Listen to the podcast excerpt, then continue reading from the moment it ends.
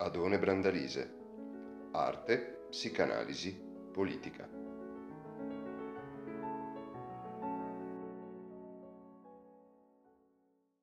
Allora, intanto vi ringrazio per la partecipazione così numerosa che sta tuttora aumentando, tra l'altro, ehm, a questo che è il primo incontro di Incontradanti quest'anno. E vi presento il professor Brandalise, che è il nostro primo ospite per l'appunto di quest'anno. E, diciamo che la prima definizione che mi pone in mente è che per noi, per Incontrano Dante, eh, più che un docente ormai è una persona cara, una persona a cui teniamo perché anche l'anno scorso abbiamo avuto modo di, incontrarlo, è stato uno dei primi docenti a cui ci siamo rivolti quest'anno per il ciclo eh, di, mh, sul rapporto diciamo, tra l'Eneide e la commedia. Quindi eh, sul suo curriculum non mi spendo più di tanto perché tra l'altro sono presenti qui eh, proprio per questo scopo due studenti che, che si occupano del sito del professor Brandalise che trovate online facilmente, su cui potete trovare non solo tutte le notizie sulla sua vita e sulla sua produzione, ma anche moltissimi interventi registrati sia in video che in audio che vi consiglio assolutamente di andare a, di andare a visionare. Posso solo dire che il professor Banderia si è occupato di mh, quasi ogni materia che pertenga al campo delle scienze umane, nello specifico si è occupato di filosofia, di politica, di opera, di musica, di letteratura, ha tenuto corsi di teoria della letteratura per moltissimi anni all'Università di Padova, è andato in pensione l'anno scorso. E quindi gli lascio la parola perché credo che qualsiasi altra pre- presentazione sarebbe eh, fuori luogo. Quindi appunto lo, lo lasciamo al, al, al, suo intervento, a cui poi speriamo possa seguire una proficua discussione e domande e quant'altro. Quindi buon, buon lavoro, professor Bernalise, e speriamo che la tecnologia ci soccorra e ci sia d'aiuto. Mille grazie. No, ringrazio realmente sia per la reiterazione dell'invito, sia anche per questa pre- presentazione che oltre che essere particolarmente generosa e anche, e lo gradisco particolarmente, eh, molto affettuosa. Eh, e spero effettivamente che la qualità dell'audio ci sostenga. Eh, per il momento è così, sì, voi mi sentite discretamente. Bene. Ma nel titolo con cui è stata licenziata la notizia di questa conversazione si fa riferimento alle vicissitudini della guida. Beh, effettivamente, proprio come tenterò in qualche modo di far vedere, ha delle vicissitudini nel senso del plurale di vicissitudo in un certo senso, che è parola che ha una sua densa storia filosofica in particolare, anche se adesso non espliciterò questo aspetto, delle connotazioni bruniane che almeno nella mia mente in questo momento uh, mi risuonano particolarmente. E perché eh, insisto su questa parte, eh, su questo aspetto del titolo? Perché in realtà, a ben vedere, per chiunque abbia una qualche familiarità della, con la commedia, l'immagine eh, di Virgilio, in un certo senso, coincide con quella di una sorta di essenziale, indispensabile promotore dell'impresa della commedia. Mm? Se ci pensate, in realtà, la commedia va verso il proprio cuore. Il cuore della commedia è qualcosa che eh, non tanto si localizza, questo vale per quasi qualsiasi grande opera dell'arte letteraria e non soltanto letteraria, in un suo punto mediano, in un suo punto narrativamente risolutivo, ma per così dire riguarda quella maturità intima di tutta la sua struttura, eh? che è un prodotto complessivo in qualche modo del testo, rispetto al quale Virgilio ha effettivamente una funzione di promotore e di guida. Potremmo dire che in un certo senso Virgilio ci porta attraverso la Divina Commedia alle soglie di ciò che nella Divina Commedia non può essere ridotto al riassunto di quanto vi avviene e all'espansione della apparato ricco a piacere delle note a pie pagina. Ovvero sia, Virgilio ci porta alla soglia, tenteremo di vederlo, di ciò che la Divina Commedia fa, al di là, in un certo senso, di ciò che nella Divina Commedia resta scritto. Eh, le, queste parole potranno avere, per usare un'espressione dantesca, un sapore un po' oscuro, ma adesso le, le, le scioglieremo, le eh, chiariremo rapidamente. In realtà eh, prendo l'avvio da una considerazione, potrebbe apparire quasi una sorta di exergo, una sorta di citazione iniziale all'inizio di un saggio, ma penso che possa avere un, una rilevanza particolare per quanto dirò dopo. Eh, Leopardi, eh, in un frammento dello Zibaldone, un frammento del marzo del 1827, se ben ricordo, dice, e la cosa riguarda particolarmente, credo, anche la sua percezione, per un verso di Omero, per un altro della Divina Commedia dantesca, dice che le più grandi opere dell'arte letteraria sono nate quando nella nazione in cui si sono prodotte non esisteva già una nozione come quella di letteratura. O per meglio dire, queste opere sono, egli sembra sostenere, non riconducibili nella loro genesi e nella loro sostanza all'orizzonte della prestazione letteraria. È un'affermazione molto importante questa di Leopardi, perché in un certo senso riesce a comunicarci il senso di una radicale eccedenza dei grandi momenti dell'arte letteraria rispetto a ciò che la letteratura diviene nel momento in cui queste opere vengono, per così dire, oggettivate come documenti culturali. Mm? Come se, come se Leopardi ci dicesse le grandi opere della letteratura, ad esempio la Divina Commedia, fanno qualcosa di più di importante del fare letteratura per quanto grande essa sia. E per molti versi la nozione di poesia, così come in parte, Dan, in parte Leopardi la concepiva, e senz'altro la nozione di poesia, così come opera nella Divina Commedia, allude a qualcosa che cerco, certo travalica la dimensione del fatto letterario. E travalica nello stesso tempo forse tutta una serie di dimensioni a cui immediatamente noi forse pensiamo quando parliamo di qualcosa che nella commedia va oltre il fatto letterario, cioè le dimensioni delle molte discipline dello spirito, dalla filosofia alla teologia, rispetto alle quali la Divina Commedia non fa che continuamente proiettare contenuti rilevanti, in un rapporto osmotico e di fortissima rielaborazione, come tutti hanno messo in evidenza, con quella che siamo soliti per rapidità chiamare la cultura del suo tempo. Ecco, in un certo senso potremmo dire che Virgilio è il personaggio che nella commedia incarna i saperi che sono necessari e che proprio per questo verranno anche in un certo senso messi alla prova e valutati perché sia possibile il viaggio, che rende consistente, presente la commedia, ma nello stesso tempo Virgilio è anche il personaggio che porta sino a quella soglia in cui il viaggio stesso si dissolve a vantaggio dell'Epifania di quello che è il suo senso più profondo. Un senso all'altezza del quale la stessa narrazione è per così dire sopravanzata da qualcosa che paradossalmente sviluppa un'infinita potenza nella forma di quella che può sembrare una totale impotenza.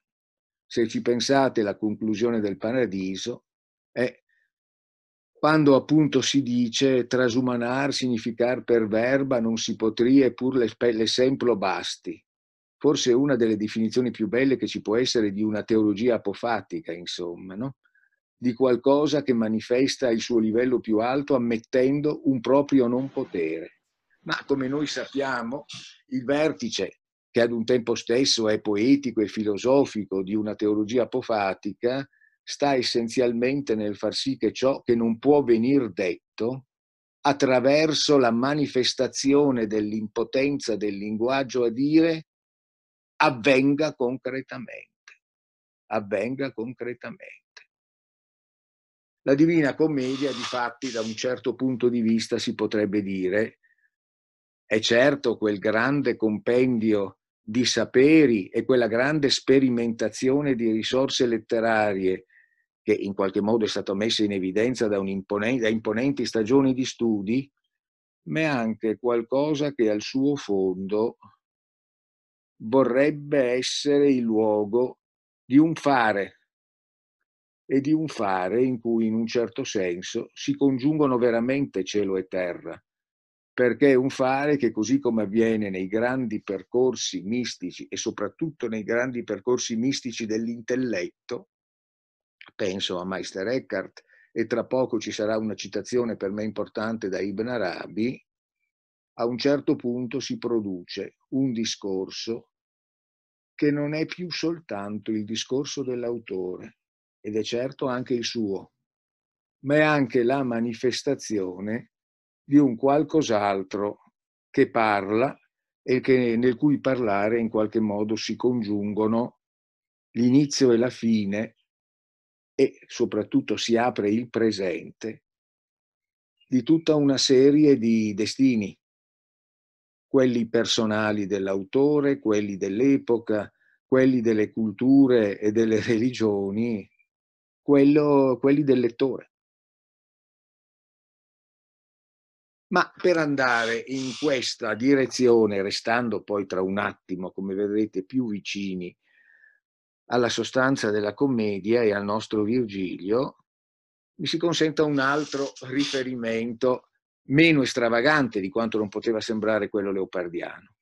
Cioè, se noi forse domandassimo qual è la rivisitazione del personaggio Virgilio, in un'epoca vicina alla nostra, diciamo nel Novecento, eh, beh, probabilmente la risposta dovrebbe essere il Virgilio della morte di Virgilio di Hermann Broch. Hermann Broch è stato per tanti versi forse una delle ultime, ce ne saranno altri in futuro, lo speriamo, ma una delle ultime in qualche modo attestate grandi voci di quella esperienza spirituale e, di, e letteratura conseguentemente, certo, in lingua tedesca che più propriamente si caratterizza per una atmosfera in qualche modo legata al contesto austriaco. Significativamente un ebreo che poi diverrà eh, cristiano cattolico e che in un certo senso vede imporsi alla sua riflessione, alla sua ideazione, il personaggio di Virgilio nell'ultima fase della sua carriera e della sua vicenda umana. Quando, in quanto di origine ebraica, è esule da, dall'Austria negli Stati Uniti e quando soprattutto, in un certo senso, porta ai suoi esiti forse più estremi una meditazione sulla centralità del linguaggio, nell'evento soggettivo umano, che in un certo senso è uno di quegli aspetti di quel grande mm, turning point linguistico che è una delle caratteristiche delle scienze, delle scienze umane e della letteratura del primo Novecento. Il suo Virgilio, non a caso, è il Virgilio degli ultimi giorni di vita di Virgilio. E significativamente è un Virgilio che per un verso, e quindi forse alcune delle cose che ho detto prima cominceranno a, ri, a, a tornare disponibili a una, ad un uso in qualche modo per la comprensione della traccia che sto sviluppando, dico è un Virgilio che per un verso medita sulla forza e la potenza della parola e nello stesso tempo attraversando questa dimensione si avvicina anche in qualche modo alla sostanziale inadeguatezza, in qualche modo, della parola. Difatti, Virgilio sta riflettendo sul destino della sua opera L'Eneide, che ha praticamente concluso e che egli vorrebbe distruggere.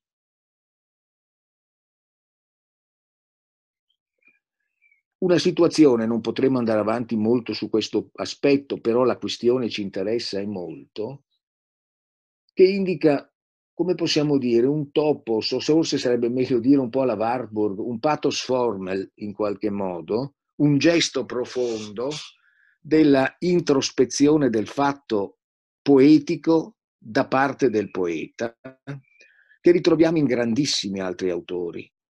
Certo, per restare in contesto austriaco, Grillparzer, eh, Grillparzer è un autore per tanti versi immenso che a poco più di 30 anni decide di non scrivere più. Ma pensiamo solo un po' di anni prima, in contesto sempre eh, viennese, Ugo von Hofmannsthal, quel piccolo grande testo che ha in brief, quello che da noi viene tradotto una lettera di Lord Chandos, le- un testo di vertiginosa ricchezza linguistica che ha come tema l'impotenza a dire e a scrivere di chi pure scrive e che produce una sorta di singolare miracolo nel rendere con una eccezionale ricchezza linguistica il sentimento di una totale impotenza del linguaggio. O prima ancora pensiamo semplicemente a Hölderlin, alla morte di Empedocle, alla sensazione che il vertice della potenza poetica si ritrovi nel fallimento dell'opera, non nel suo, nel suo compimento. Beh, in un certo senso, ah, non andremo molto avanti su questo, il Virgilio rivisitato da Broch è un po' un parente, anche se il clima emotivo è molto diverso, eh, di altri grandi personaggi dell'antichità rivisitati in questo periodo, in un gioco etico ed epistemologico di grande ricchezza creativa. Pensiamo ad esempio al Socrate rivisitato da Valéry, il Socrate paradossale che nei campi elisi pensa che in realtà sia stato un errore fare il filosofo, forse avrebbe voluto fare l'architetto. Perché? Perché in realtà al di là dell'opera filosofica vi è un fare del pensiero che va al di là, per così dire, della dimensione delle forme chiuse, delle forme che in un certo senso aspirano alla propria perfezione come suggellate da una loro chiusura, mentre invece forse la vera perfezione della forma sta in quel gettarsi nella vita che si traduce nel modo della metamorfosi, no? Per Vandolo un grande concetto, una grande parola che ad esempio domina nel lessico eh, di, una, di, un poeta come Rilke. Ecco quindi il Virgilio in qualche modo che ci interessa qui di Broch è un Virgilio che ha molto a che fare a suo modo con Dante per un motivo. Perché Virgilio in Dante, ritorniamo adesso, è senz'altro per molti versi, se mi si passa il lacanismo, un soggetto supposto sapere. Quando incontra, lo incontra per la prima volta Dante nella, a, a, soccorrerlo nella selva oscura, io, tu sei lo mio maestro e lo mio autore.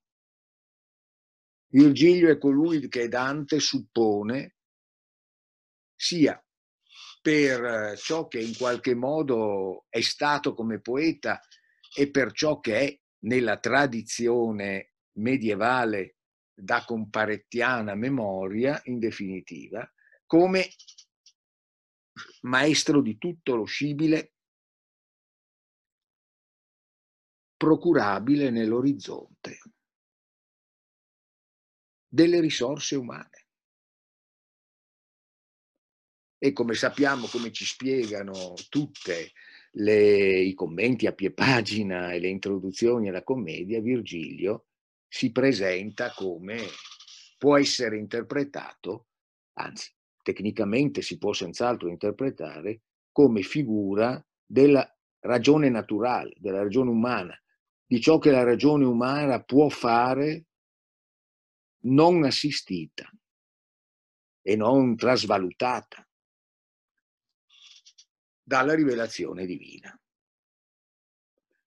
E di fatti, come tutti sappiamo, ma lo ricordo per quanti avessero avuto un'indigestione di Dante e quindi l'avessero rovesciato nel corso degli anni, che Virgilio, prima che in qualche modo una raccomandazione di Beatrice lo smuovesse per andare a recuperare il Dante smarrito, se ne stava nel limbo.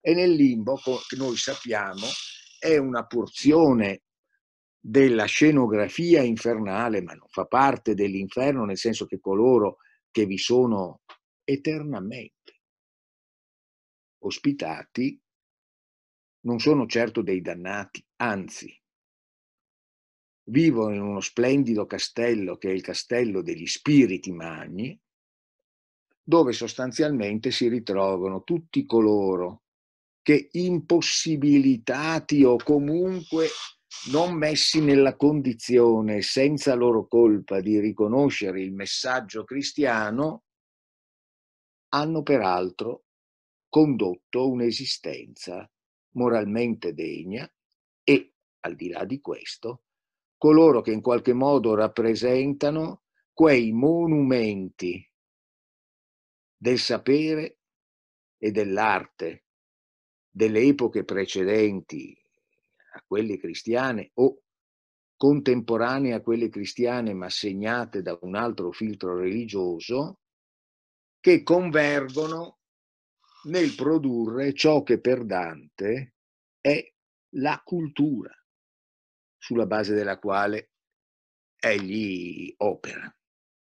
E come sappiamo, tra l'altro, nel Castello degli Spiriti Magni lo dico perché tra poco oh, questo nome tornerà in maniera forse un po' sorprendente, oltre ovviamente ai grandi poeti dell'antichità, che sono anche i grandi sapienti dell'antichità in un certo senso. Mm? Omero, Rio de compagni, vi sono anche il Saladino, Salaheddin, il grande condottiero curdo, tra l'altro, riconquistatore di Gerusalemme, ma anche grande modello per la tradizione occidentale di cavalleria e di nobiltà di comportamento. E ovviamente Averro ische il gran commento feo. Averro è il grande commentatore di Aristotele, senza il quale, come si suol dire, non avremmo il grande aristotelismo nella tradizione cristiana, Tommaso d'Aquino e, quanto in qualche modo va dietro a questi riferimenti. Virgilio, conseguentemente, è colui che sa. Oltretutto Virgilio, particolare che credo tutti ricorderete, è una perfetta guida per Dante nell'inferno e nel purgatorio, perché questo viaggio lui l'ha già fatto. E quindi durante tutta la vicenda che porta Dante sino, sino sostanzialmente al ventisettesimo del purgatorio, a cui arriveremo tra poco, colui che sa dove si sta arrivando, colui che sa chi si incontrerà non magari il singolo personaggio, ma il tipo di dannati che vi si troverà, e, in qualche modo colui che è in grado, sulla base delle risorse di un sapere che è quello di una filosofia naturale, di qualificare il valore dei personaggi che vengono incontrati, ovvero sia di costruire quella trama contribuire a costruire quella trama che fa sì che progressivamente nella commedia noi si abbia una identificazione per, più inco- più, per scioglimento di più incognite dei significati che noi chiameremmo storico-culturali, ma che sono spirituali, che sono di utilità e danno per la salvezza delle varie esperienze culturali che sono incorporate nei personaggi incontrati. Se ci pensate, la commedia è una sorta di grande verifica di poteri di tradizioni letterarie, di modelli etico-comportamentali legate a determinati tipi di genere letterario. È una sorta di grande, come possiamo dire, eh, resa di conti all'altezza dell'eredità complessiva dell'esperienza dello stil nuovo. È una sorta anche ovviamente di grande risistemazione degli apporti delle diverse tradizioni all'interno delle teologie cristiane. Questa grande costruzione, beh, senz'altro trova in Virgilio veramente un suo Atlante. Virgilio se la porta, per così dire, sulle spalle e tanto di ciò che in qualche modo vediamo come proposta di interpretazione nella commedia è fatto da cose che Virgilio ci dice perché le sa. Ecco, il Virgilio che sa tutte queste cose, il Virgilio che mette coraggiosamente nobilmente a disposizione di Dante, il Virgilio che è anche in grado di imporre, oltre che a suggerire a Dante, atteggiamenti più coerenti con il senso della missione che stanno compiendo. Virgilio che in un certo senso sembra sapere qual è il senso ultimo del viaggio e anche colui che un po' come una sorta di Mosè deve necessariamente fermarsi alle soglie di quella terra promessa di chi si è fatto l'inferno e il purgatorio, che è il paradiso. Virgilio, sotto questo profilo, è realmente una grande guida, perché, come noi sappiamo, sostanzialmente la funzione di una guida all'interno di un grande viaggio iniziatico trova il suo momento più alto nel momento in cui la sua posizione sovraordinata di soggetto supposto sapere nei confronti di chi viene guidato si dissolve perché il successo della sua funzione di guida sta nel far sì che colui che essa ha guidato non abbia più bisogno di una guida perché il suo procedere non è più nell'ordine di una serie di presupposti. Mi si passi il gioco che è allusivo, come ben capite, a un orizzonte di filosofia classica moderna, perché il rapporto con i presupposti si è dissolto favore, a favore dell'emergenza forte di un principio. quando alla fine, verso la fine del canto, verso la fase centrale in realtà, eh, del canto 27, no, alla fine, scusate, del canto 27, proprio alla fine del canto 27, eh, Virgilio spiega a Dante che non potrà più continuare a salire con lui. Sono arrivati al paradiso terrestre il paradiso terrestre a Virgilio è vietato. Ma nello stesso tempo, eh, pur con la malinconia di questo congedo, ciò che, domina, ciò che domina non è una sorta di streben romantico, di eh, sofferenza da impossibilità, perché in realtà eh, Virgilio tutto sommato ha una sua beatitudine e in un certo senso potremmo quasi dire che è un riflesso di ciò che fa dire ai beati del paradiso a proposito del decreto divino che li colloca ciascuno nella sua posizione e nella sua volontà de nostra pace. Vale anche per lui. Solo che Virgilio a questa altezza compie la sua operazione più grande, che è una tipica grande operazione che ritorna in grandi figure della magia non solo letteraria, quella rinuncia a qualsiasi potere a favore dell'epifania di una superiore potenza.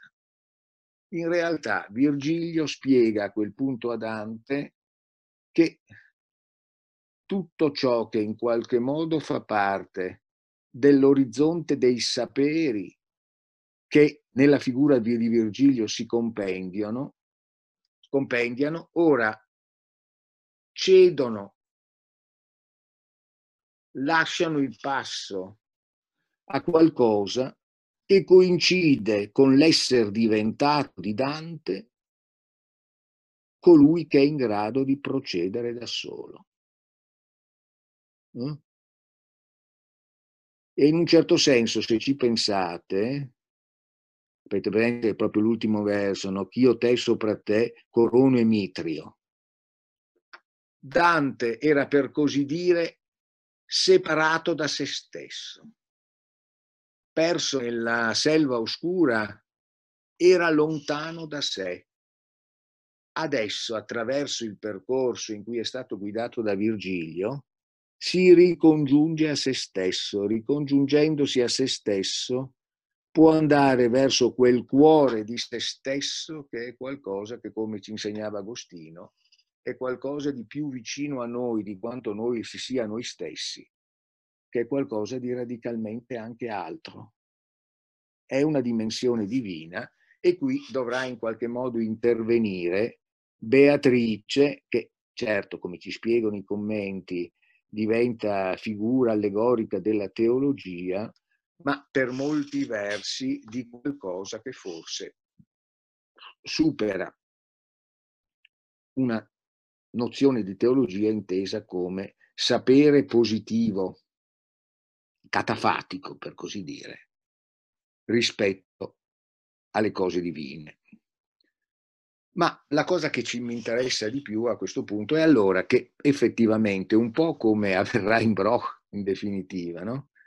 Virgilio trova il culmine della sua missione, in questa sorta si direbbe a proposito di uno psicanalista di destituzione soggettiva. Fino a un attimo prima è quello che guida, quello che può correggere Dante, quello che gli insegna. E un attimo prima, ci torneremo tra poco, quello che gli fa coraggio. Perché ricorderete alla fine, cioè all'inizio del canto 27, eh, sostanzialmente i nostri si trovano all'ultima balza del purgatorio e per passare al paradiso terrestre devono superare una barriera di fuoco. E Dante, come possiamo dire, eh, non sembra entusiasta di gettarsi in una barriera di fuoco che tra l'altro lo sperimenterà, scalda tantissimo.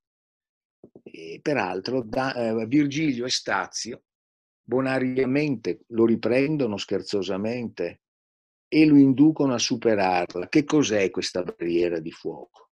Se non l'ultima distanza di Dante da se stesso, l'ultima distanza distante di, da, da, di Dante dall'assunzione piena del suo destino. Tanto è vero che superata la barriera di fuoco, Dante potrà proporsi all'esame di Beatrice con tutto se stesso, ma con tutto se stesso presente, per così dire, eh? compresa la memoria del proprio traviamento, precedentemente subito nell'oscurità, selva oscura, di una auto-inconsapevolezza. Ricordate quando nel canto 30 Beatrice folgora Dante col suo splendore, Dante si volge per conversare una volta di più, per riferire una volta di più eh, le proprie sensazioni e il proprio pensiero. Eh, ma Virgilio ne aveva lasciato scemi, lasciati scemi. Virgilio non c'è più. Dal momento in cui ha coronato sopra sé Dante, Virgilio non dice più una parola nella commedia. E quando Dante incontra Beatrice si accorge che radicalmente Virgilio si è dissolto. Con Virgilio, badate bene, a questa altezza si dissolve in realtà tutta la dimensione, per così dire, esterna, narrativa della Divina Commedia. Quando noi passiamo nel paradiso, una delle cose che abbastanza presto ci verrà spiegato è che anche se i beati ci vengono presentati nei vari cieli, consentendo che la loro rappresentazione si carichi di una serie di significati collegabili alla dimensione astrologica e cosmologica dei vari cieli,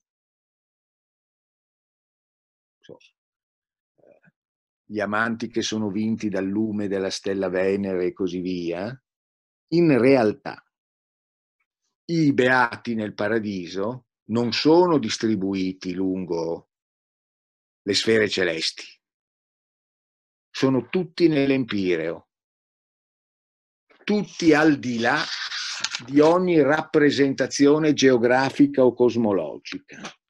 Mm. Sono, come possiamo dire, ulteriori a quella dimensione del racconto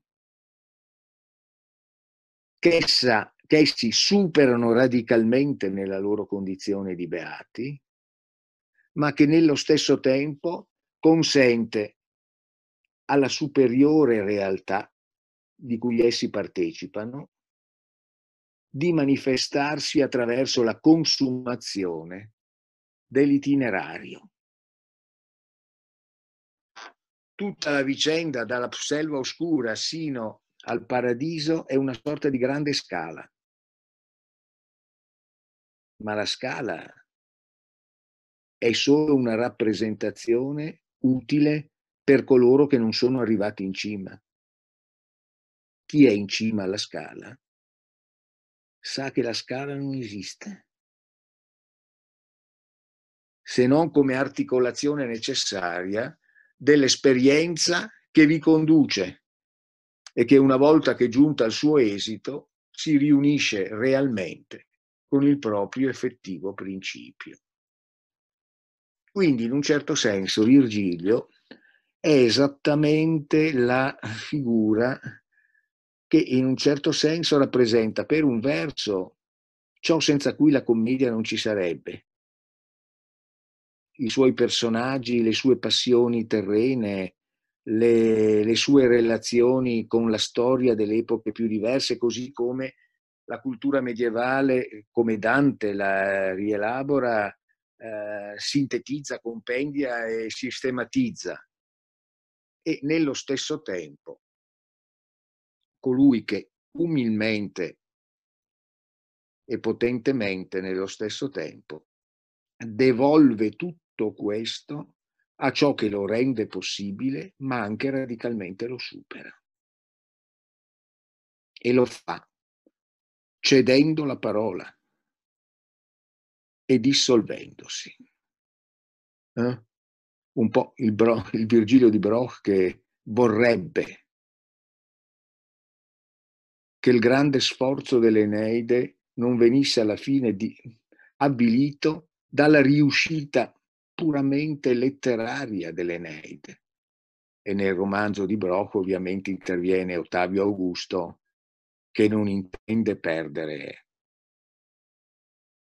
un'opera letteraria che può essere messa in cascina come gloria del suo impero. Una cosa che è nelle esperienze di Dante, che, come possiamo dire, continuamente vive l'ambiguità della religione come ciò che ci consente di guardare, come sarà nel paradiso, la terra come la iola che ci fa tanto feroci. E nello stesso tempo quella religione che fa sì che un papa possa essere il principe dei nuovi farisei, che possa avere guerra presso il Laterano, ma non con Saracine e con Giudei, che ogni suo nemico era cristiano. La tensione, per così dire, che è della religione, ma come è della poesia, tra strumento delle forze mondane e radicale superamento di esse, in ciò che è il cuore del suo per suo essere un dono, in definitiva. Ecco, proprio per questo io vorrei, oddio, vedo che qui sto facendo tardi, era un po' una fase centrale eh, del mio lavoro, forse un po' sorprendentemente fare un riferimento che mi consente anche, scuserete questo sentimentalismo, alludere in qualche modo anche al tema che era stato della mia conversazione con voi l'anno scorso eh, e che incautamente vi ha indotto a invitarmi di nuovo, che riguardava, come ricorderete, Assim Palacios e eh, Assim Palacios e quindi quella grande interpretazione discutibilissima e discussa storicamente fino alla nausea, è passato un secolo ormai, perché eh, il libro su Dante e Assim Palacios è del 19 eh, che in qualche modo proponeva da parte di questo grande studioso delle tradizioni eh, filosofico-teologiche musulmane, in particolare sufiche e soprattutto di tradizione shadilita, dico la Divina Commedia in parte come un effetto di assimilazione di grandi tradizioni mistiche musulmane, in particolare di quello che da un certo punto di vista, assieme al nostro Dante, assieme a, a Meister Eckhart, assieme a Shoravardi, eccetera, forse Gregorio Palamas potrebbe essere indicato forse come il più alto vertice di quella che potremmo definire una mistica del pensiero, una mistica della ragione, una mistica dove a vivere in qualche modo gli estremi dell'esperienza mistica non sono tanto le mani con le stimmate, il corpo che suda, eh, la violenza della visione, ma è il pensiero che viene portato sino a dei cimenti estremi che ne stravolgono le forme e in qualche modo ne alimentano peraltro come possiamo dire, un'ulteriore vita. Non a caso eh, Ibn Arabi, noto dai suoi celebratori come il vivificatore della religione, il rivivificatore della religione. Ora, secondo Ibn Arabi, secondo Assim Palacios, come sapete, eh, molti amici arabi si sono molto legati a questa formula in una forma vagamente companilistica, eh, Ibn Arabi sarebbe una fonte importante della commedia. Anzi, alcuni direbbero Dante ha copiato. Eh, non credo che in realtà si possa pensare che Dante abbia copiato, però eh, credo che al di là adesso di un discorso filologico di fonti e di influenze, credo che si possa senz'altro in qualche modo dire che esiste una, un dialogo preterintenzionale tra vette, in cui assistiamo a movenze che probabilmente, almeno per me, tendono a chiarirsi, chiarire ciascuna, quanto più sono messe in relazione, quanto più vengono indotte a specchiarsi l'una nell'altra, per alcuni versi. Per questo, ricordate il muro di fuoco, ricordate il rapporto che c'è eh, appunto tra tutto ciò che Virgilio rappresenta e ciò che necessariamente lo oltrepassa e che forza Dante a compianti eh, a dover constatare che il suo maestro si è dissolto, perché in realtà Virgilio letteralmente si dissolve per effetto della riuscita della sua missione. Mm? Ecco, allora ricordiamoci tutto questo e allora mi permetto di evocare un testo che mi è molto caro, che, su cui sono tornato altre volte, ma che qui mi sembra presente con dei motivi importanti, spero che risulteranno, che sono due passi delle Futuwat al-Mekiyah, cioè le meditazioni della Mecca, uno dei più impervi e vertiginosi testi di Ibn Arabi, che peraltro in questo caso si presenta come un testo di carattere autobiografico.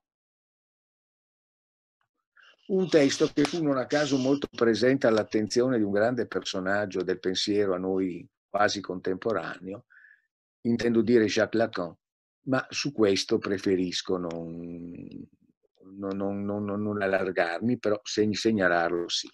Si tratta, come vedrete rapidamente, ho ancora un po' di minuti, vero? Sì, due, tre. Dell'incontro che Ibn Arabi, giovane, giovane ma già brillantissimo e quindi mitico, come si direbbe adesso, nell'ambiente, eh, con Averroè, che è assai più anziano, di lui molto più avanti in carriera, diremmo in gergo accademico. Averroè Averroes che è il gran commento feo, appunto Averroè, Averroè il maestro per così dire, che una certa tradizione vorrebbe dire laico in un certo senso. Di Aristotelice Linke dirà in qualche modo Ernst Bloch. Eh? Vabbè, ma comunque eh, maestro importante, filosofo, filosofo così come si può parlare di filosofia anche nel contesto arabo, quindi come possiamo dire qualcosa in tensione, in una tensione seria con aspetti delle tradizioni islamiche che tendono, come possiamo dire, a, a valorizzare in maniera schiacciante la via essenzialmente della, eh, dell'ascolto, per così dire, del, del Corano e della Sharia il quale ha saputo, insomma, della brillantezza e del fascino che caratterizza questo giovane maestro e vuole andare a vedere di che si tratta. E qui è Ibn Arabi che parla del loro e il testo che vi leggo è la parte del Futuhat al-Mekiyah che viene tradotta da Henri Corbin eh, del suo capitale volume sull'immaginazione créatrice in, in Ibn Arabi. E è la narrazione dell'incontro. Quando entrai, parla Ibn Arabi, il filosofo si mosse verso di me, mostrando segni di amicizia e di stima, e mi abbraccia. Poi mi disse sì. Io a mia volta dissi sì. Gioì Averroè constatando che avevo compreso, ma subito dopo, capendo che cosa avesse suscitato la sua gioia, io aggiunsi no. Averro ebbe un sussulto, i suoi lineamenti si contrassero e sembrò dubitare di ciò che pensava. Mi domandò, come risolvi il dilemma dell'illuminazione e dell'ispirazione divina? Sono queste identiche a ciò che ci giunge dalla riflessione speculativa? problema, come possiamo dire, evidente, no? Cioè, come stanno tra loro le, la conoscenza che ci deriva dalla riflessione speculativa, se vogliamo giocare un po' nell'ordine di quelle cose che sa Virgilio e che sa fare Virgilio, rispetto alla illuminazione e ispirazione divina, alla rivelazione. Sono identiche a ciò che ci giunge dalla riflessione speculativa. C'è un accordo, quindi fede e ragione. Io risposi, questa è la risposta di Ibn Arabi, secondo me dirò molto simile, è la risposta di Dante non a una specifica domanda, ma quella risposta a questa domanda che si chiama Divina Commedia il fare della Divina Commedia, l'operare sinottico della Divina Commedia. Il libro appunto a cui hanno posto mano cielo e terra, che non è, credo, in Dante celebrazione, ma indicazione esattamente del movimento profondo, della prestazione essenziale della commedia. Questa è la risposta. Io risposi sì e no. Tra il sì e il no gli spiriti prendono il volo fuori dalla loro materia. La nuca si distacca dal proprio corpo. Averroè impallidì lo vidi tremare, mormorò la frase rituale, non vi è altra forza e potenza che in Dio, poiché aveva compreso ciò a cui illudevo. Guardate, la frase non c'è altra forza e potenza che in Dio è letteralmente una frase rituale. Ma qui assume un significato particolare. Averroè in questo caso, attraverso un'espressione stereotipica, in realtà dimostra di aver capito che cosa sta dicendo Ibn Arabi. C'è coincidenza tra ciò che ci viene dato dalla riflessione speculativa e ciò che discende dall'illuminazione, dalla rivelazione di vita divina? Sì e no. Certamente sì, ma anche no, se si pensa di poter annettere la rivelazione divina al governo di una ragione che funzioni esattamente come la riflessione speculativa. Qui al pensiero viene richiesto un salto radicale. E in che cosa consiste? Beh, nel fatto che non vi è altra forza che potenza che in Dio, ovvero sia ciò che si produce tra il sì e il no, questo spazio tra il sì e il no in cui gli spiriti si staccano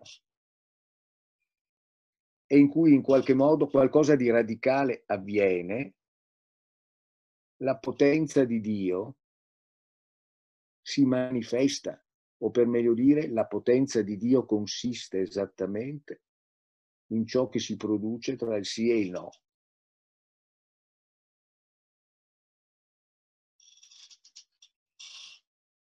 In altri termini, qui c'è qualcosa di più di una dottrina rivelata che integra e supera altre dottrine. Non c'è semplicemente un dire la verità, ma c'è un agire della verità, un prodursi concreto della verità. Un evento che non a caso in tutta la tradizione sufica di cui rappresenta un vertice Ibn Arabi, comporta una unione con Dio. E se vogliamo, lo dico in maniera un po' estremistica, l'accadimento di Dio. È in questo punto che Dio accade.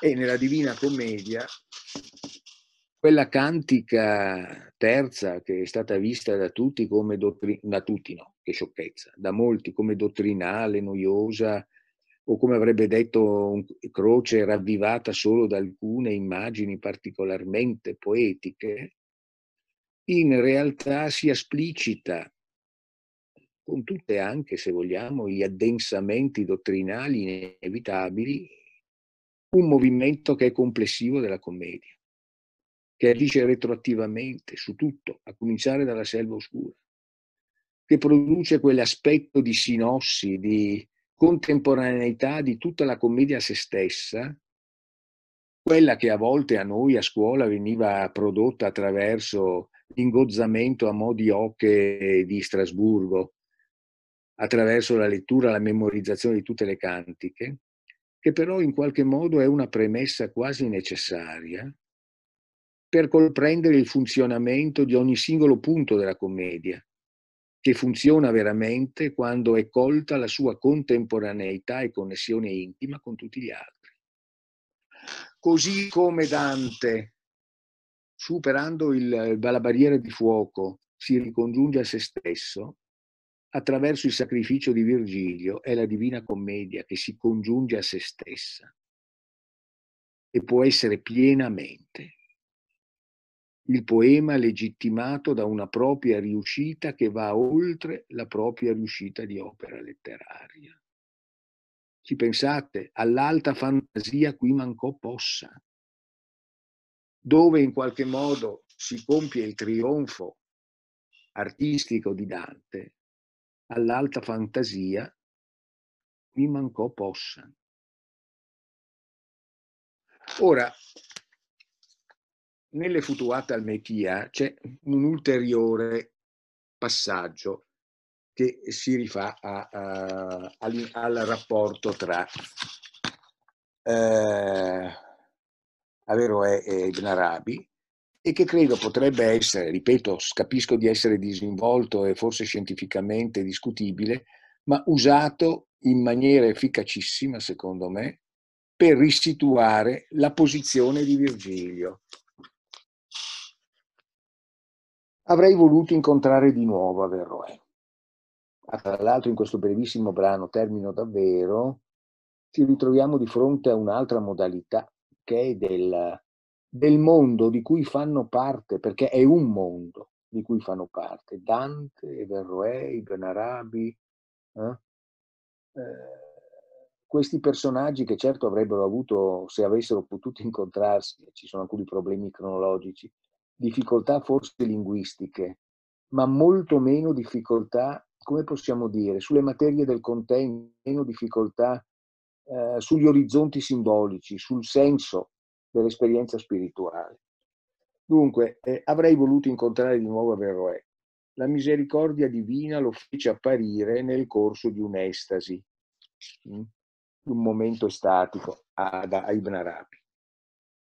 Quindi in certo senso una forma di sogno, ma di un sogno in cui domina la trama simbolica del sogno, no? eh, una visione in una forma tale che fra la sua persona e la mia vi era un finissimo velo. Mm? Attraverso quel velo io lo vedevo, ma lui non vedeva me, né sapeva che io fossi presente. Egli era infatti troppo assorbito dalla sua meditazione per accorgersi di me. Allora mi dissi, il suo proposito non lo condurrà là dove io sono. Ibn Arabi e Averroè sono vicinissimi, ma li separa un velo, un velo che però è un abisso. Ibn Arabi può vedere Averroè, ovvero Ibn Arabi può leggere e capire tutto ciò che pensa Averroè, ma Averroè non può fare l'opposto.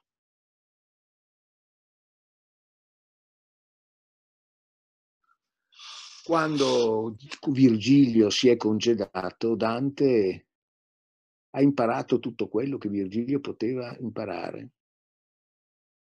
Ma tutto ciò che Virgilio, tutto ciò che Virgilio poteva insegnargli, scusate. Ma tutto ciò che poteva insegnargli Virgilio non può servire a Virgilio per andare là dove Dante deve andare.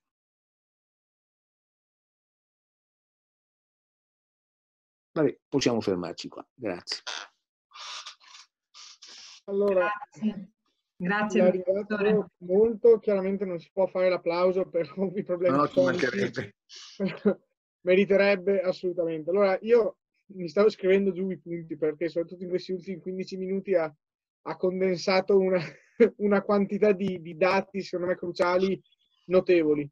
E allora adesso è aperto lo, lo spazio di discussione, quindi vi chiederemo solo se possibile di eh, magari o prenotarvi scrivendo in chat a tutti il vostro nome eh, oppure alzando la mano qualcosa del genere in modo tale che non si inizino ad aprire i microfoni eh, in modo casuale, ecco, cerchiamo di mantenere un minimo di ordine e se volete chiaramente aprire il video per fare la domanda siete ben accetti, altro che anche perché è più facile fare una domanda quando si vede la persona in faccia. Io volevo chiederle eh, una, una questione che mi solleva soprattutto qua sul finale, nel senso che i temi che lei ha toccato, che meriterebbero tante domande, sono, sono moltissimi. Se devo, se devo provare un attimo anche a riassumerli, pensando anche all'anno scorso, pensando ai docenti che abbiamo avuto nel corso degli anni incontravante, direi che il, il punto in cui lei ha, ha parlato di, della Divina Commedia come necessaria sintesi, cioè come opera necessariamente unica, unitaria e complessiva,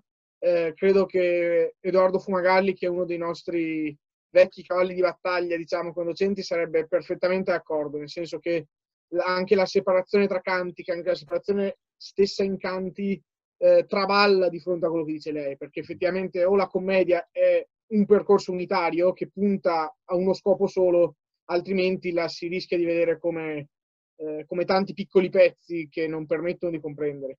in questo senso, secondo me, quello, i testi che ha letto Ibn Arabi sono interessantissimi perché io ho percepito molto bene dalla sua lettura il, la sostanziale somiglianza, per dirla in modo molto leggero, del rapporto tra Ibn Arabi e Averroè e Dante Virgilio, ma anche proprio della visione eh, finale. Cioè, eh, Ibn Arabi dice eh, quello che dirà anche Dante, nel senso arrivati a quel limite, poi Ibn Arabi appunto usa la figura del sino e del, e del punto fermo tra il sino, diciamo, mentre Dante userà tutti i tentativi che ha a disposizione per poi dire eh, per poi chiudere la commedia perché non c'è più niente da dire dopo aver usato tutto quanto. Certo. Quindi chiederei appunto se effettivamente questa, questa somiglianza, che è una somiglianza di scopo, ok, profonda, profondamente evidente, si può, eh, si può, diciamo, riportare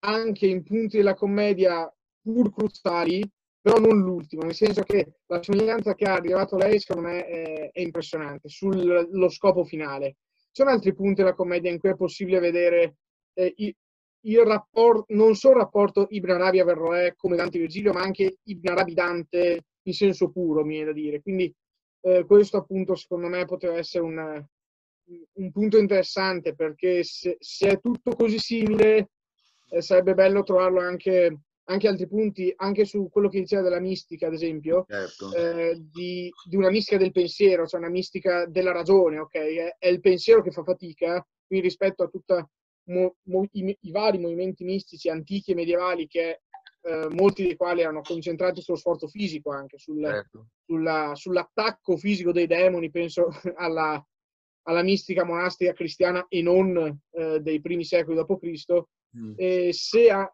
anche ancora in Dante si può notare questo tipo di mistica e in Ibn Arabi, nel senso è già una mistica completamente del pensiero o è ancora una mistica che tiene dentro la componente fisica? Quindi eh, non so se si è capita la sì, certo. domanda che poi è divisa in due, però eh, appunto volevo chiederle questo perché sono tematiche molto interessanti e molto difficili da sentire trattate in università. Guarda, ti ringrazio moltissimo, la domanda è molto ben formulata, anzi le domande sono molto ben formulate e sono ricchissime di implicazioni. Preferisci che risponda subito o verifichiamo se qualche ardimentoso vuole eh, intervenire a sua volta? Dimmi tu ma potrebbe essere utile magari raccogliere, nel senso che sì. se può essere no, più utile anche per lei, nel senso se magari ci sono domande simili. Magari possono essere fuse, sì, le risposte. Certo. Sì, se c'è. Quindi se ci sono altre domande, prego, davvero, eh, segnalatevi in chat, poi aprite il microfono e, e parlate. Eh, allora, c'è una domanda? Qualcuno che prego. ha una domanda. E allora forse dovrebbe eh, dire, parlare. Ecco, eccomi. Ehm, perdonate il nome, non riesco a cambiarlo. Comunque vabbè.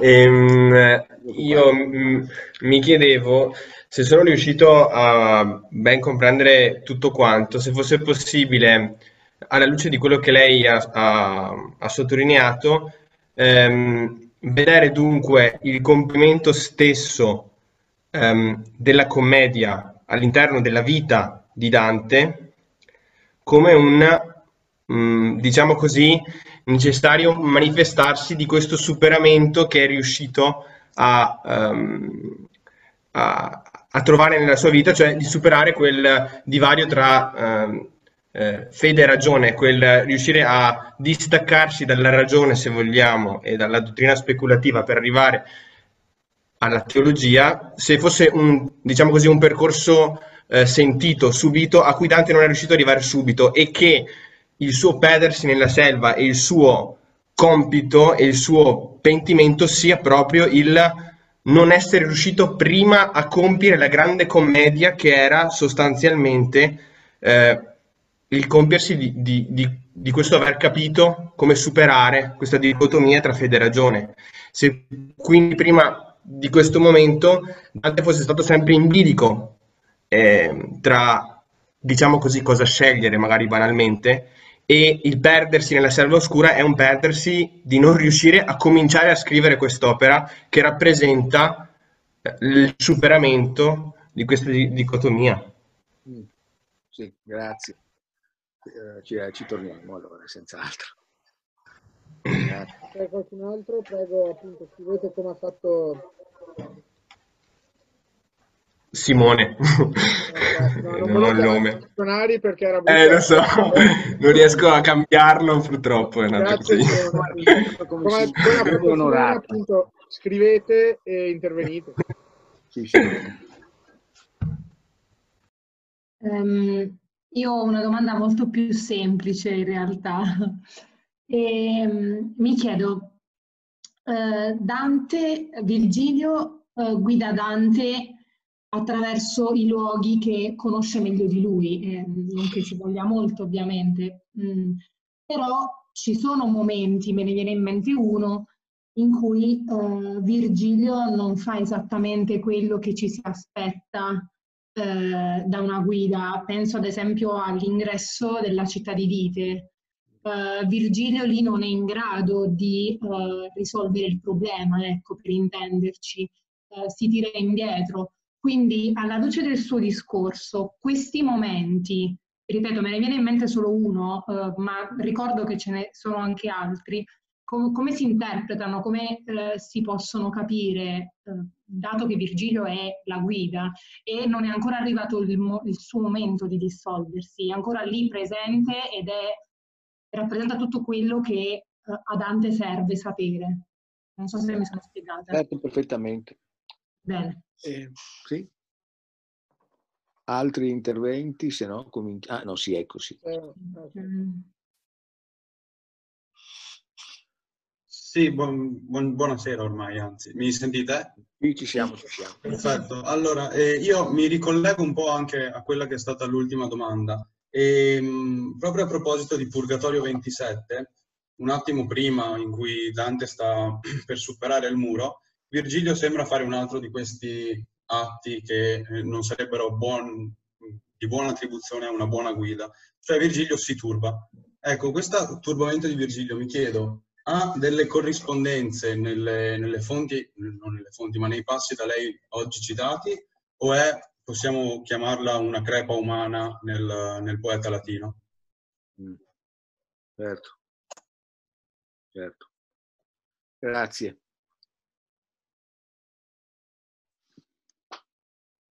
Sì, c'è un'altra domanda.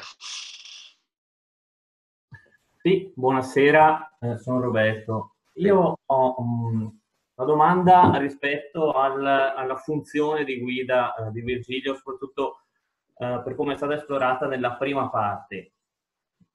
La guida alla fine del suo percorso si, si deve dissolvere.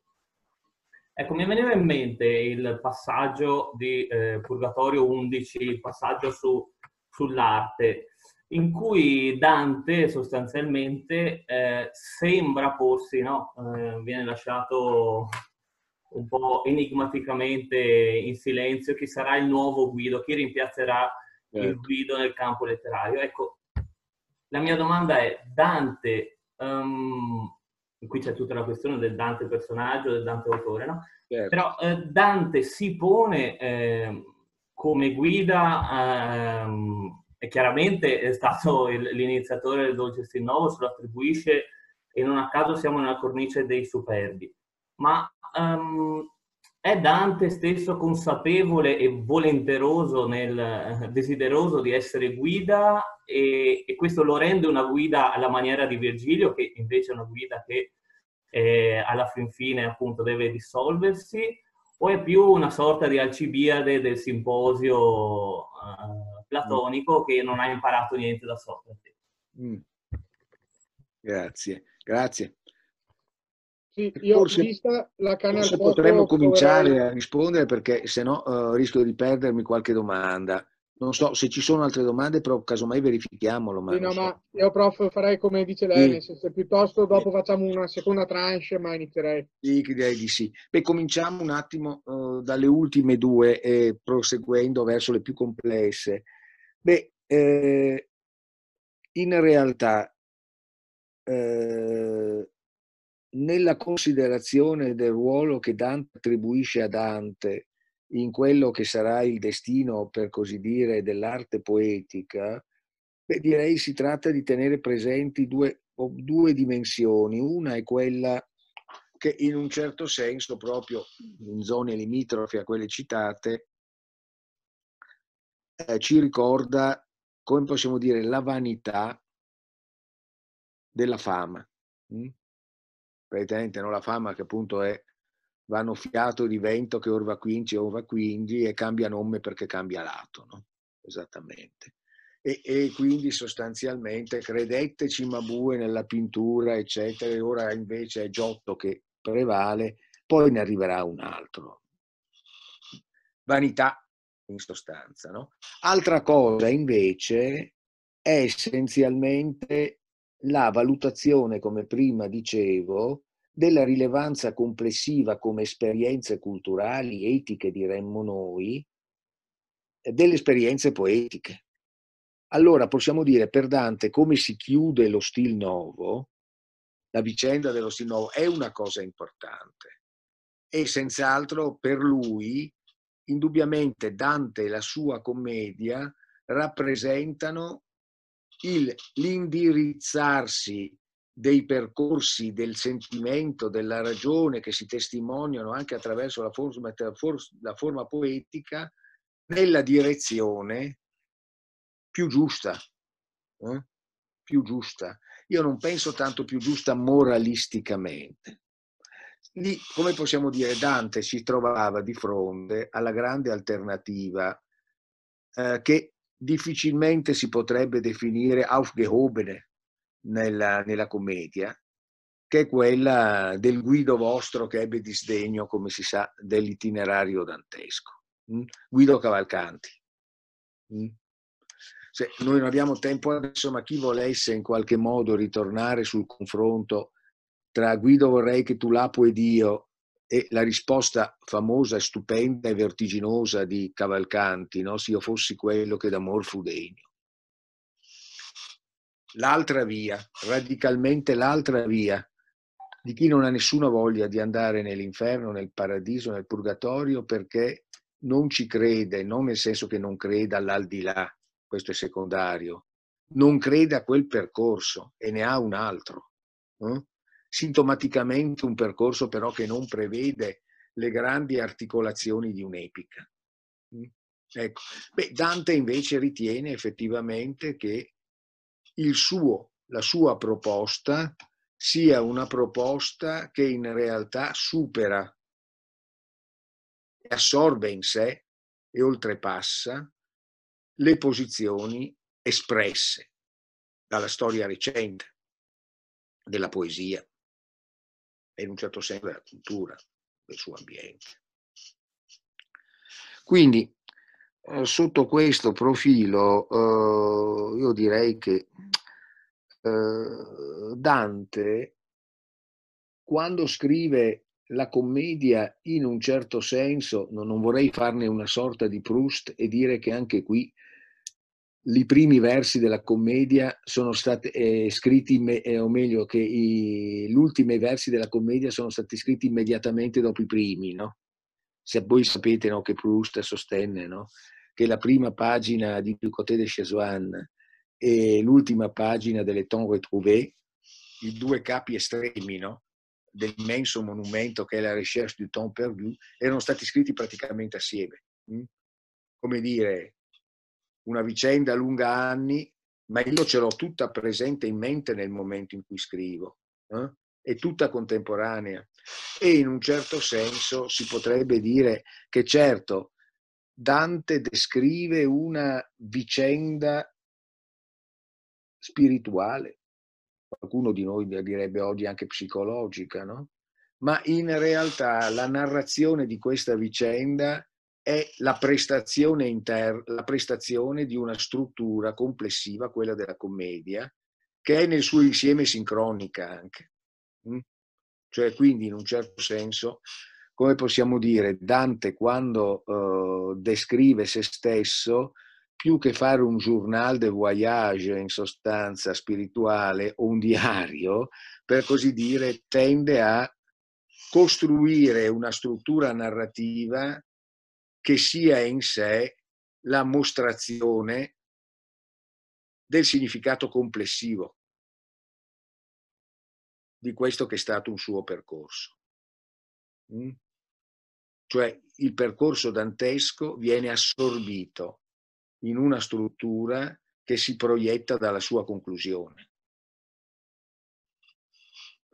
Virgilio, beh, sostanzialmente eh, Virgilio va tenuto presente, si è assoggetta a fare questo viaggio per un impulso che proviene da quel mondo in cui lui non può accedere.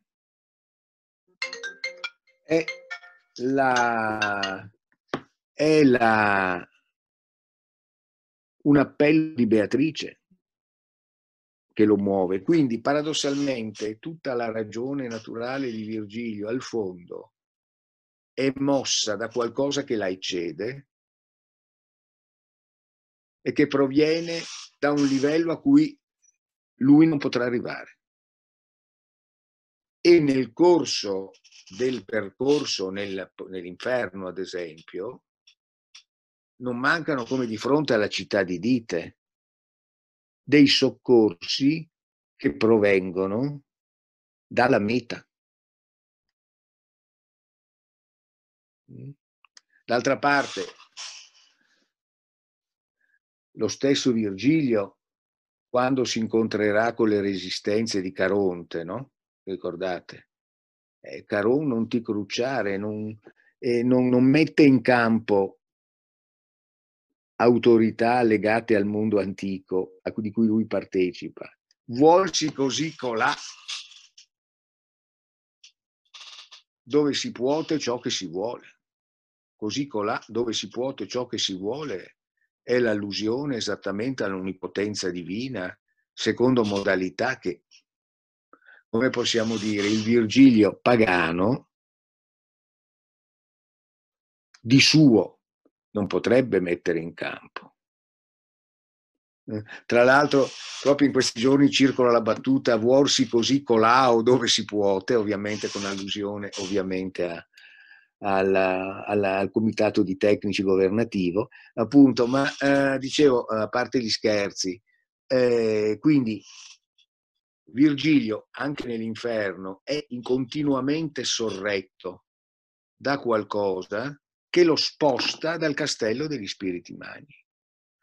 Allora, ecco che tutto ciò che è Virgilio è coinvolto da Dante in qualcosa che lo sposta e lo coinvolge in qualcosa che alla fine sarà il poema cui hanno posto mano cielo e terra.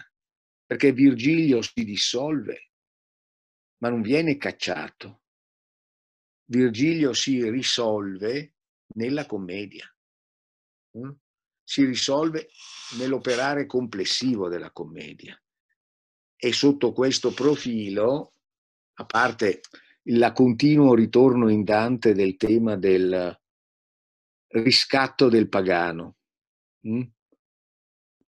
Cioè, abbiamo due casi, come una, volta quando si facevano gli esami si chiede quali sono i due unici che sono stati salvati non sono stati mandati nel limbo ma sono stati portati in paradiso. Sono Rifeo, e Traiano. Mm? Cioè l'idea che sostanzialmente qualcosa vinca e superi il decreto che vuole essenzialmente che solo coloro che sono stati anche formalmente cristiani possano salvarsi. E che d'altra parte in qualche modo si riconnette con quel grande gesto che è la liberazione dei patriarchi da parte di Cristo dopo la sua morte. No?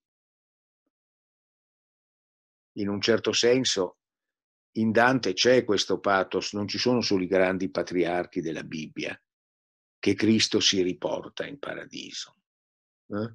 In un certo senso, come possiamo dire, secondo un'idea molto musulmana si potrebbe dire, se si volesse blandire il povero Asim Palacios, perché nella tradizione musulmana si salvano i sapienti anche se non sono musulmani, perché si ritiene che la dedizione allo studio, al sapere, alla, all'esperienza spirituale, intellettuale, sia di per sé una forma di preghiera e una forma di, di, di positiva credenza.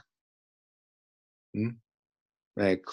Quindi come possiamo dire, eh, Virgilio certo non può accedere al paradiso, ma la sua figura magistrale, la, l'Eneide, il modello dell'Eneide, il suo latino e tutta quella cultura che egli, che egli assume come propria costellazione di significati, entra nella commedia. Entra nella commedia. E nella commedia basta guardare la struttura, dall'inferno al paradiso siamo all'interno della stessa opera. Mm? Quindi un po' come dicevo prima, certo, i saperi di Virgilio sono saperi che non possono accedere al paradiso, però accedono a quella sorta di paradiso che è la Divina Commedia. Che è direi un, uno sviluppo interessante, no? effettivamente. Mm. Dopodiché possiamo andare verso un po' anche eh, le prime questioni che erano, che, erano state, che erano, state, poste, a cui forse ho dato in parte anche qualche, eh, qualche riferimento, perché effettivamente sì, la, la struttura della Divina Commedia è una struttura che tende a rendere contemporaneo a tutti gli altri ogni singolo momento. E nello stesso tempo a dare un'assoluta credibilità alla dimensione del percorso. Cioè, senza il viaggio non c'è la commedia, ma la commedia porta in un luogo dove si dissolve la scenografia del viaggio. Nel paradiso, come dicevo, abbiamo tutti i personaggi con cui Dante si intratterrà, pensiamo a tutte le grandi coreografie cariche di implicazioni simboliche, cielo dopo cielo, dalla luna in su. Ma ci viene appunto detto chiaramente che in realtà tutti costoro sono nell'Empireo.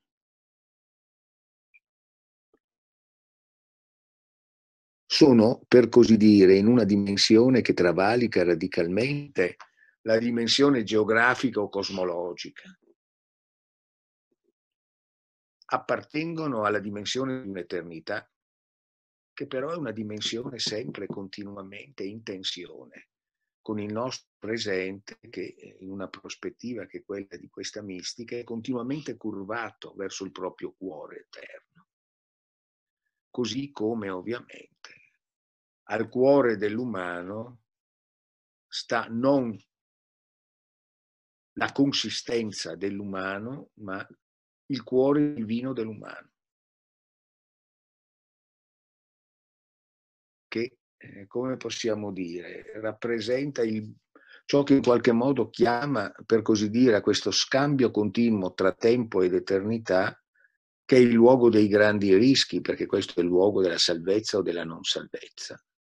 E sotto questo profilo, come possiamo dire, le dannazioni, le semiredenzioni con, con penitenze, la salvezza, in Dante funzionano come situazione del gesto culturale e spirituale rappresentato dai personaggi. All'interno, questa sì, di un insieme sistematico. Cioè, come dire, perché Francesca e Paolo devono stare all'inferno che sono così simpatici e sono così amanti? È perché l'amor cortese eh, rappresenta non tanto, credo, qualcosa di sanzionabile moralisticamente, ma una esperienza complessiva, spirituale, culturale, in cui un itinerario più ricco si blocca non riesce a superare determinati livelli. E quindi sotto questo profilo non può che essere traguardato da una serie di connotazioni che ne, ne evidenziano i limiti. Senza che questo limiti né la partecipazione affettiva, come si suol dire, del poeta, né l'intensità poetica che vi viene dedicata, insomma. No? Ecco, noi possiamo dire questo anche, ripeto, perché non è detto che Virgilio, per il fatto di essere guida, debba essere impassibile. Guido è maestro di turbamento. A cominciare da quel turbamento che lo rende semiconsapevole profeta di una cristianità alla quale non potrà aderire. Beh, poi tutti presente, no? Virgilio viene presentato anche come quel poeta che nell'Eneide sembra alludere a quella che sarà la venuta di Cristo. Mm? Il poeta che è predisposto in senso cristiano senza che questo cioè, ed è uno dei motivi, credo, per cui Virgilio viene assunto con un ruolo così rilevante nella commedia. Eh? Perché ha al suo interno, almeno così come Dante lo leggeva, un anelito ad essere compromesso in, un percor- in una vicenda che per altri versi lo supera. ma a cui potrà in qualche modo contribuire attraverso la sua generosa, in un certo senso anche sacrificale dedizione al percorso di Dante. Mm. Ecco. Non so, forse mi sono dimenticato qualcosa, eh, se vuoi dovrei ricordarmi. No, mi, sembra che, mi sembra che abbia risposto esaustivamente a, a tutto, quindi se sì, non sono altre domande, io la, la, ringrazio ancora moltissimo. Pur, perché credo che il nostro pubblico non ne possa più e quindi no, stia crollando. Pur, pur eh. sapendo eh, dell'insufficienza del mio ringraziamento, perché secondo me ci ha, ci ha dato qualcosa di davvero grande con, con questo incontro, con queste risposte di oggi. Credo che sia però una mano alzata ancora, quindi direi facciamo l'ultima domanda. Siamo qui per questo. C'è? Chi ha alzato la mano intervenga pure e poi direi che chiudiamo. Eh, Adrian, eccolo qua. Perfetto. Salve professore, salve colleghi. Um, oh, ciao, salve. Scusate un'ultima domanda, magari neanche troppo importante, ma il riferimento a Miguel Asin, Miguel Palacios. Ovviamente mi ha, mi ha affettato e ero ancora interessato a sfidare un po' quel riferimento anche dal punto di vista di Marabi è l'idea del poeta come profeta, dato che ci sono parallelismi a questo punto con Maometto nell'escatologia islamica che Asim Palacios collega.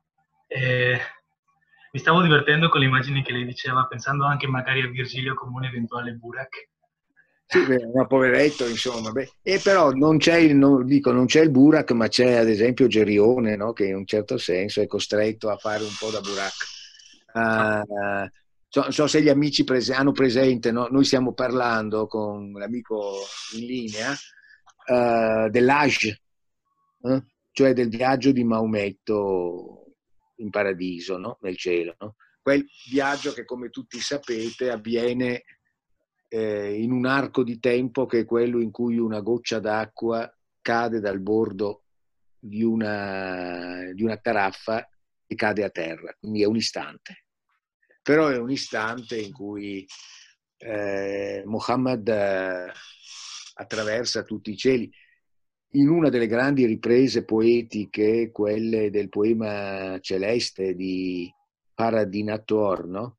grandissimo poeta persiano, il poeta celeste è estesissimo, è un poema immenso che in qualche modo riguarda tutto ciò che avviene in quell'istante, hm? tutti i mondi che vengono attraversati in quell'istante. No? E in, questa, in questo viaggio celeste, appunto, era per spiegare quello che diceva adesso Adrian, il, poi il, il profeta viene eh, portato da una cavalcatura non si sa bene a che quale animale attribuire, che comunque si chiama Burak.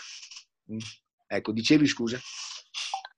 Eh, più che altro era per dare quell'immagine in sé, dato che adesso stiamo stabilendo un, un parallelo tra Dante sì, è, e... È tutto molto, sai, è molto, come possiamo dire, io non istituisco nessun rapporto eh, filologicamente fondato, anche se molti ci hanno provato. Scusa se sto interrotto, adesso ti lascio subito la parola, ma era perché dire. Io sento una formidabile attrazione ermeneutica tra i due testi, capisci? No? Cioè io riesco, ho la sensazione di capire di più dell'uno quando penso all'altro. E questo può dipendere o dal fatto che Dante conoscesse Ibn Arabi oppure non lo conosceva per nulla, però l'effetto per me resta, ecco, capisci, no? Dai pure avanti. Allora siamo d'accordo su di questo. Stavo pensando infatti all'effetto profetico del simbolo, magari è stato un caso di coevoluzione, ma molto più probabilmente un caso di ehm, due incidenze separate. Eh, quindi la ringrazio, volevo sapere più. Anche però da, da, una tradizione, da complessi di tradizione che sono comuni. Eh? Mm. O risposte escatologiche comuni. Sì, uh, cioè, ci sono proprio dei gesti dello spirito, per così dire, che sono forse sono molto comunicanti. Eh? Molto ecco, comunicanti. Allora, la ringrazio. Adesso ci sarebbe qui forse Giovanni potrebbe dire cose più precise, c'è stata tutta una tradizione che ha voluto sostenere che una parte importante della tradizione sufica era legata alla tradizione mistica eh, eh, siriaca, cristiana, nestoriana in particolare. Eh, non sono certo in grado di dare io oh, delle valutazioni in questo, però voglio dire, si ha in qualche modo la sensazione che esistano tra queste tradizioni mistiche, senza che si producano per carità confusioni, eh, delle analogie, a volte quasi delle identità di modo o di esperienza. No? E d'altra, carta, d'altra parte è vero che tutta la tradizione sufica e anche d'altra parte la tradizione spirituale occidentale bene o male ha sempre messo in primo piano l'esperienza religiosa rispetto all'appartenenza religiosa. Mm? Che io sono molto legato a quella, come avete presente, a quel, a quel passaggio del Libre de Vaste de Blaukerna di Raymond Lull, no? Raimondo Lullo, no? Noi lo chiamiamo così in Italia, che dà vita a quel poemetto immenso della tradizione poetica catalana che è Aimé Camat, no? che eh, per non farla lunga è, una, è la vicenda di un eremita eh, Blaukern che è stato papa, poi ha deciso che insomma vide che lì non si chetava il cuore, direbbe Dante, no? e decide di lasciare il papato. A un certo momento arriva un frate che gli dice che i suoi confratelli nel suo monastero hanno perso la fede, lui non sa come farli a riacquistare. Allora chiede a Blaukerna, Blaukerna ci pensa a lungo, poi si ricorda, dice così, che nei suoi viaggi in Oriente aveva conosciuto degli uomini che si chiamano Sufi, che con canti e preghiere sanno suscitare l'amore di Dio. E allora decide, e racconti, scusate, quanti racconti, e di qui decide di scrivere un testo simile a quello dei Sufi, lo scrive, lo dà al frate e i frati cristiani riacquistano la fede cristiana grazie all'esempio, l'esperienza mistica dei musulmani. Mm?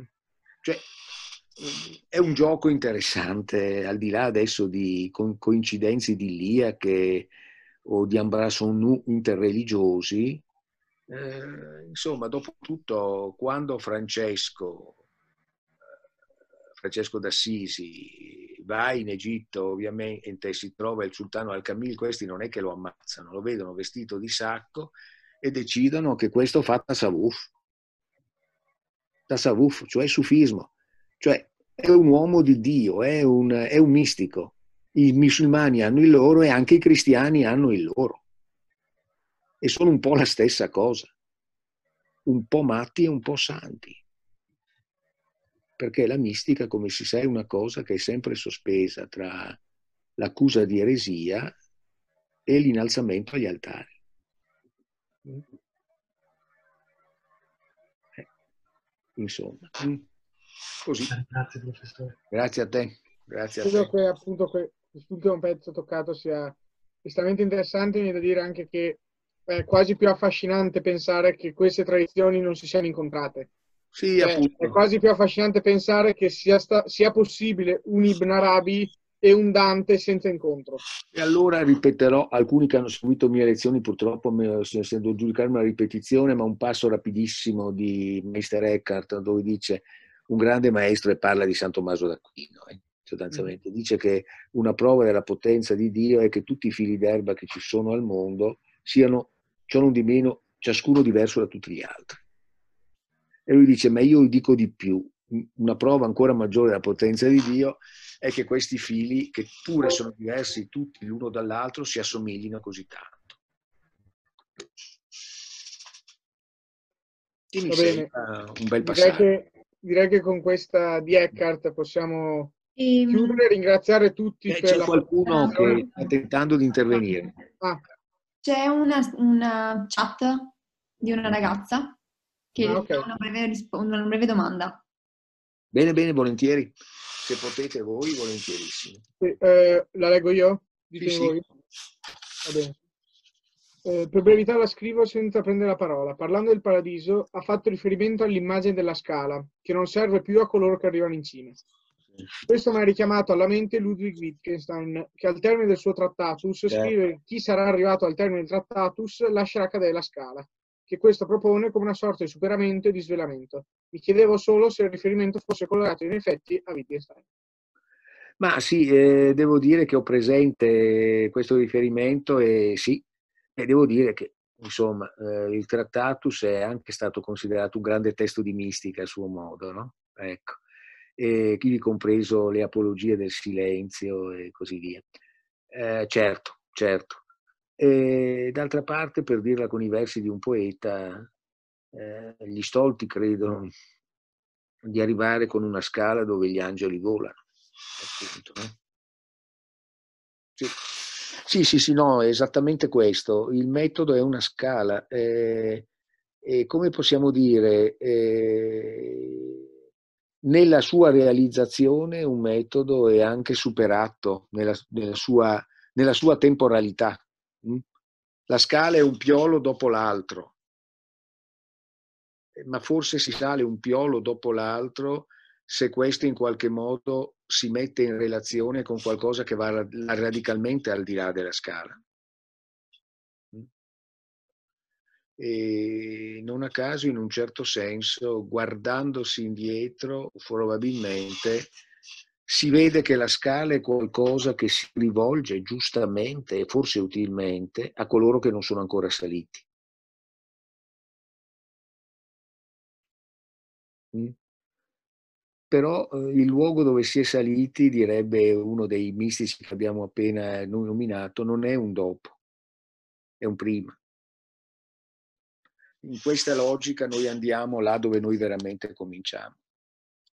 Un po' era così anche il grande racconto gnostico, che per tanti versi è un modello che ritorna in, in molte delle cose di cui stiamo dicendo, insomma, no?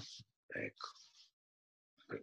Stiamo toccando cose di grande complessità con una mano rozza come la mia, ovviamente, però forse è bene lo stesso evocarla perché, perché a volte siamo molto disattenti a queste cose, crediamo che siano cose fuori dal mondo mentre per tanti versi sono, come possiamo dire, ci aprono al luogo in cui anche le forme attraverso le quali noi tentiamo di organizzare e dominare il mondo eh, assumono la loro identità e vivono le loro trasformazioni, insomma. No? Ecco, vabbè, questo è un discorso che può avere... Cioè io non ho mai pensato, occupandomi di Dante, o di Ibn Arabi di occuparmi di qualcosa che non avesse a che fare con il mio presente. Ma questo non perché il nostro presente debba essere riportato alle situazioni di Dante o Ibn Arabi, ma perché la forza di questo pensiero un, esiste là dove questo pensiero stia attivamente pensato adesso, non aggiornato pensato anche nella sua inattualità. E solo un'esperienza di pensiero di questo tipo ci consente di aprire un effettivo presente. Eh? perché adesso il discorso sarebbe lungo, ma insomma noi nei confronti del nostro presente siamo un po' nella condizione di chi attende disposizioni, no? Tutto ci dice cosa dobbiamo pensare, cosa dobbiamo fare, che cosa dobbiamo pensare di ciò che abbiamo appena visto. Il presente non è questo, il presente è un momento, Dante non fa che cercarlo, in cui si decide veramente qualcosa, in cui si accade veramente. E la mia commedia, la poesia, il pensiero di Ibn Arabi e di tante altre cose sono anche grandi gorghi, grandi vortici attraverso i quali si apre forse una possibilità di pensare realmente e quindi di vivere in qualche modo un presente non pregiudicato. Forse. Va bene. Va bene.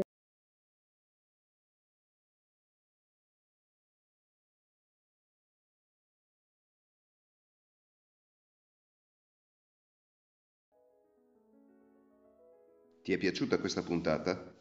Segui gli aggiornamenti del podcast Adone Brandalise su Spotify e la pagina Facebook Adone Brandalise Teoria della letteratura. Alla prossima!